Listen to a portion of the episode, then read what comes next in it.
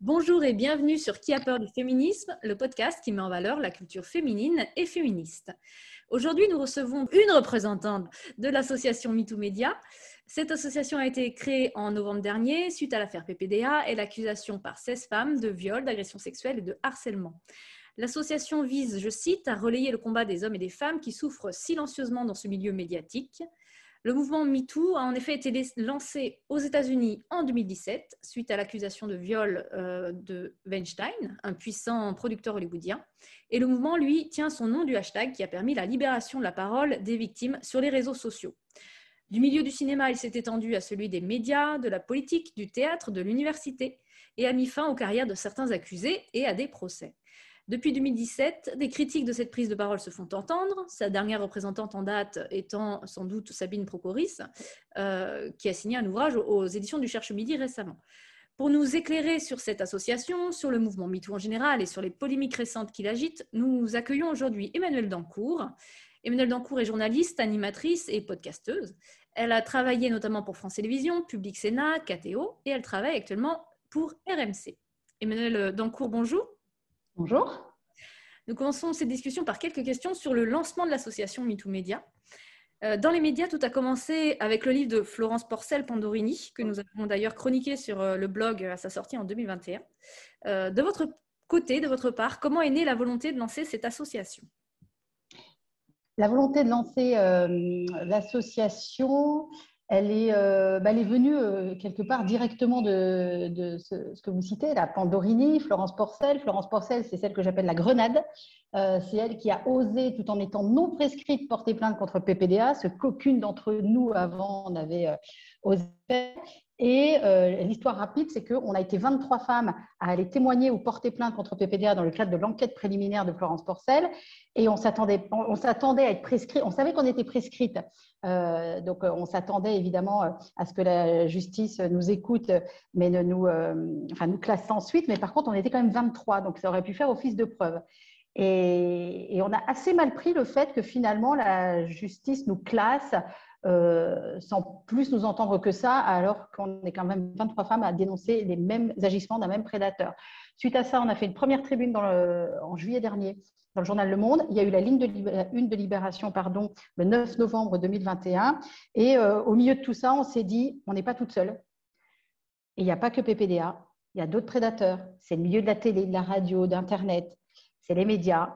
Euh, c'est comme des milieux très propices à ce genre de comportement. Et on s'est dit, il faut qu'on organise euh, le combat. Et c'est pour ça qu'est née euh, l'association de quelques-unes au départ, avec le nom MeToo Media qui a émergé assez rapidement dans ma tête et qui a été assez rapidement adopté par les autres aussi. Alors, quels sont les objectifs à long et court terme de votre association? Et comment est-elle organisée concrètement? Ah, J'aime bien la question à long et court terme.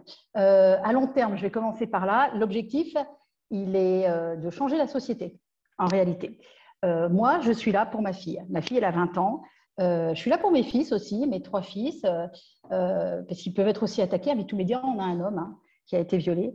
Je suis là pour leur expliquer qu'ils ont le droit d'être heureux au travail, qu'ils ont le droit de rencontrer un journaliste sans se, poser de questions ou de travailler dans ce milieu des médias en étant sécurisé. Donc, moi, mon credo personnel, c'est je veux changer la société, mais c'est également le credo de, l'association. Et puis après, très concrètement, comment on s'y prend? Eh ben, on crée une association, on dépose des statuts, on ouvre le compte en banque, etc. Là, on vient d'ouvrir les adhésions. Euh, d'ailleurs, vous êtes les premiers à le savoir, donc je vous l'annonce. On vient d'ouvrir les adhésions euh, au grand public, il, y a, trois jours seulement. Et euh, la première chose qu'on fait, c'est recueillir la parole des victimes, en fait. C'est vraiment ce qui nous est tombé dessus et de manière assez impressionnante. C'est toutes ces victimes qui nous contactent dès que l'adresse mail a été en ligne, euh, qui est sur notre site internet, hein, euh, euh Dès que l'adresse mail a été en ligne, on a vu arriver des tonnes de témoignages, du PPDA, mais pas que du PPDA. Et donc là, c'est vraiment, on est en train de se mettre en place pour accueillir toute cette parole des victimes. Donc il y a de l'écoute. Euh, après, on redirige aussi, parce qu'on n'est pas des spécialistes, donc on, redirige quand il y a besoin de conseils judiciaires, on redirige vers du juridique. Parfois, il y a des besoins de, prise en charge du corps et de l'esprit et de l'âme. Donc là, on va rediriger vers des spécialistes, des psys. Euh, et puis parfois, les gens sont déjà complètement euh, euh, entourés, très bien entourés. Ils ont juste besoin qu'on discute, en fait. Et puis surtout, qu'on leur dise, si vous avez un autre témoignage sur ce prédateur, merci de me prévenir. Voilà, donc ça, c'est vraiment la grosse partie. On a une autre partie qui va être la prévention qu'on est en train de développer, prévention dans les rédactions, dans les écoles de journalisme, et puis évidemment une grosse partie politique. Il est évident qu'on va s'organiser euh, avec les autres MeToo et qu'on est déjà en train de le faire pour essayer d'avoir des propositions communes à présenter euh, dans les ministères, au gouvernement, et pour faire changer cette société. Alors, comment se porte l'association actuellement? Est-ce que vous êtes satisfaite de son développement, de son orientation, de ses premiers résultats? Ah bah, l'association, elle se porte bien. Euh, les adhésions commencent à rentrer parce que jusqu'ici, euh, les quelques adhérentes, c'était nous, c'était les prescrites de, PPDA. Euh, on a préféré d'abord fonctionner un tout petit peu, pas longtemps, hein, en vase clos, déjà pour se mettre un petit peu en marche. Et puis oui, oui, bah ça y est, les adhésions commencent à, rentrer. Ça, on s'y attendait, il hein, faut, être honnête. Euh, on sait qu'il y a beaucoup, beaucoup de choses à dénoncer dans ce milieu-là. Euh, la commission victime, notamment, euh, qui est gérée par des prescrites de, PPDA, fonctionne à, à, plein feu. ça, c'est le moins qu'on puisse dire, un peu trop, malheureusement. Euh, et on a commencé à prendre rendez-vous, euh, à faire connaissance avec euh, MeToo Théâtre, avec MeToo Politique, avec Femmes dans le sport. Donc, on est tout en train d'apprendre à se connaître, et puis d'autres, hein, pour, pour, organiser le, le combat. Rendez-vous à la rentrée.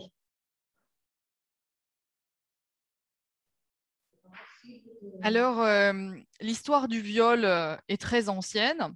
L'histoire de la dénonciation du viol également, euh, et, c'est une partie importante de l'histoire des femmes. On pense à, Christine de Pisan, on pense à Gisèle Halimi, qui a, fait qui a contribué à ce que le viol soit reconnu comme un crime.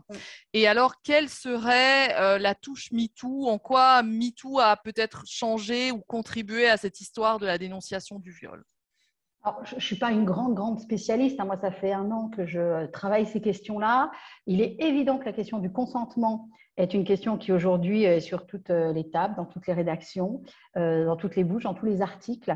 Qu'est-ce que c'est le consentement? À quel moment euh, Qu'est-ce que c'est que le non-consentement? À quel moment ça démarre? On, commence à bien savoir aussi ce que sont les phénomènes d'emprise, de soumission. Donc il y a tout ce travail autour du consentement d'une part, et puis après, bon moi ce qui me touche de plein fouet à titre personnel et ce qui nous touche de, plein fouet pardon dans l'affaire PPDA, euh, c'est la prescription, évidemment. Euh, et on est toutes prescrites. Et si on pouvait faire bouger un peu les choses sur la prescription, parce que la prescription aujourd'hui, elle n'est pas en phase avec ce qu'on sait aujourd'hui de la mémoire traumatique.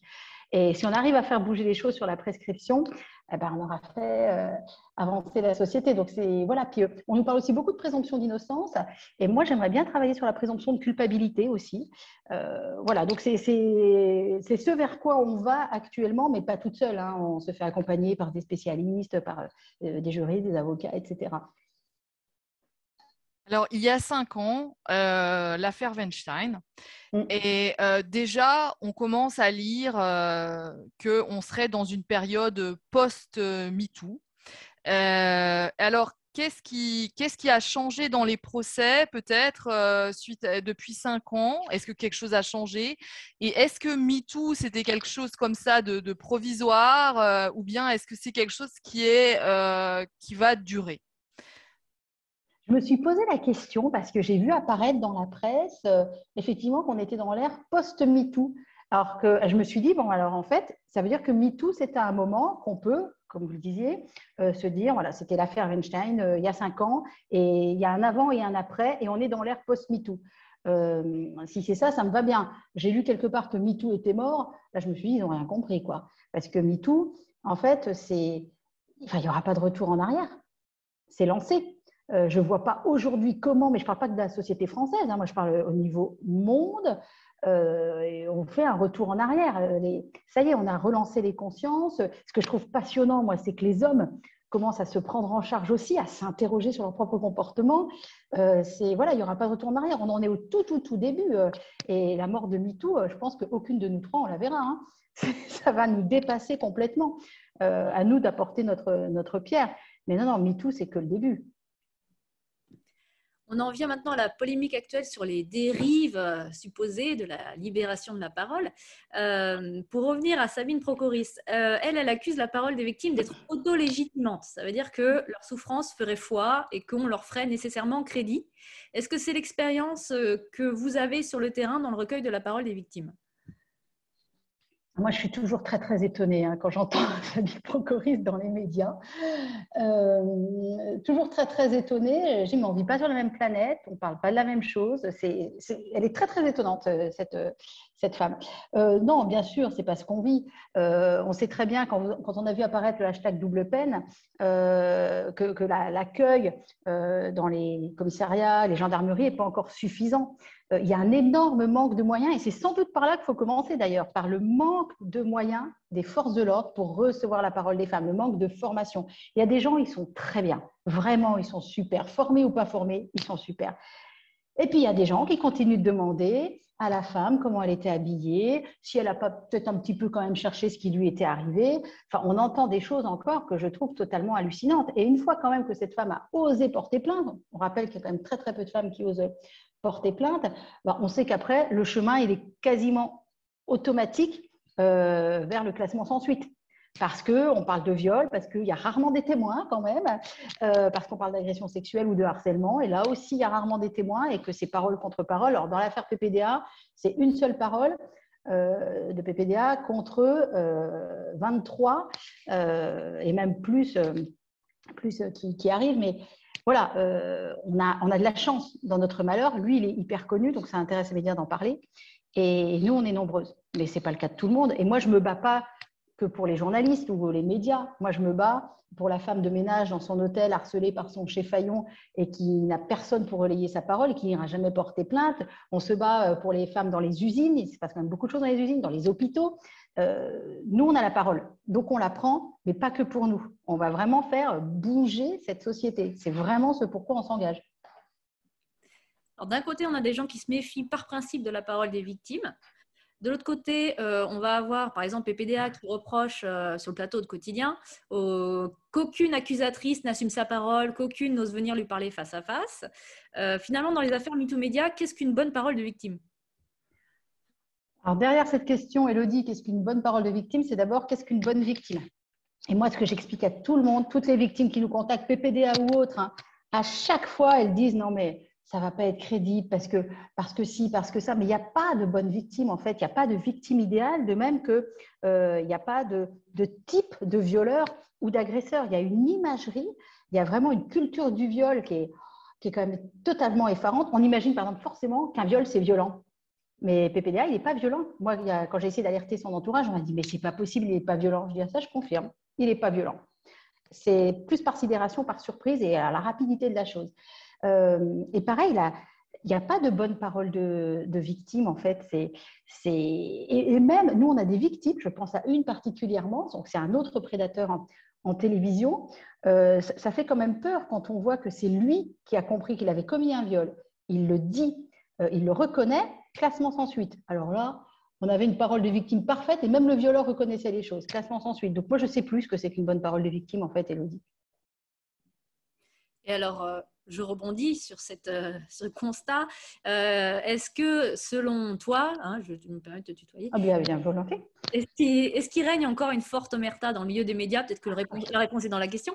est-ce que de nouvelles affaires risquent de sortir dans les prochains mois, prochaines années? Alors, est-ce qu'il reste une, pardon, est-ce qu'il y a une forte omerta dans les médias? Ça, c'est évident. PPDA à TF1, personne ne parle. Je pense que vous avez vu toutes les deux, et peut-être euh, ceux et celles qui nous écoutent l'ont vu, le complément d'enquête qui a été diffusé euh, fin avril, qui a été fait par Romain Verlet. Romain Verlet, qui est un ancien de TF1, il n'a pas réussi à sortir la parole des gens de TF1. Personne, euh, n'en parle. Alors, on attend, l'enquête interne à, TF1 en espérant qu'ils vont la lancer un de ces jours, parce que pour l'instant, ça n'existe même pas. Mais je me demande dans quelle mesure les gens vont parler, alors que PPDA, il est parti il y a longtemps, il a quand même un certain âge, 74 ans, mais on ne se rend pas compte du pouvoir de cet homme-là. On ne se rend pas compte. Il est archi protégé, c'est effarant. Donc l'omerta, elle est dans les médias, elle est réelle et elle va durer un moment, je pense. Hein. Alors un grand merci euh, Emmanuel Dancourt d'avoir répondu à nos questions. Donc on rappelle euh, le nom de l'association euh, hashtag MeTooMedia qui donc dont les adhésions viennent d'ouvrir au public. On va marquer les références sur sur internet et un grand merci bien sûr à nos auditeurs et à nos auditrices pour leur écoute et nous vous disons à bientôt pour un prochain épisode de Qui a peur du féminisme?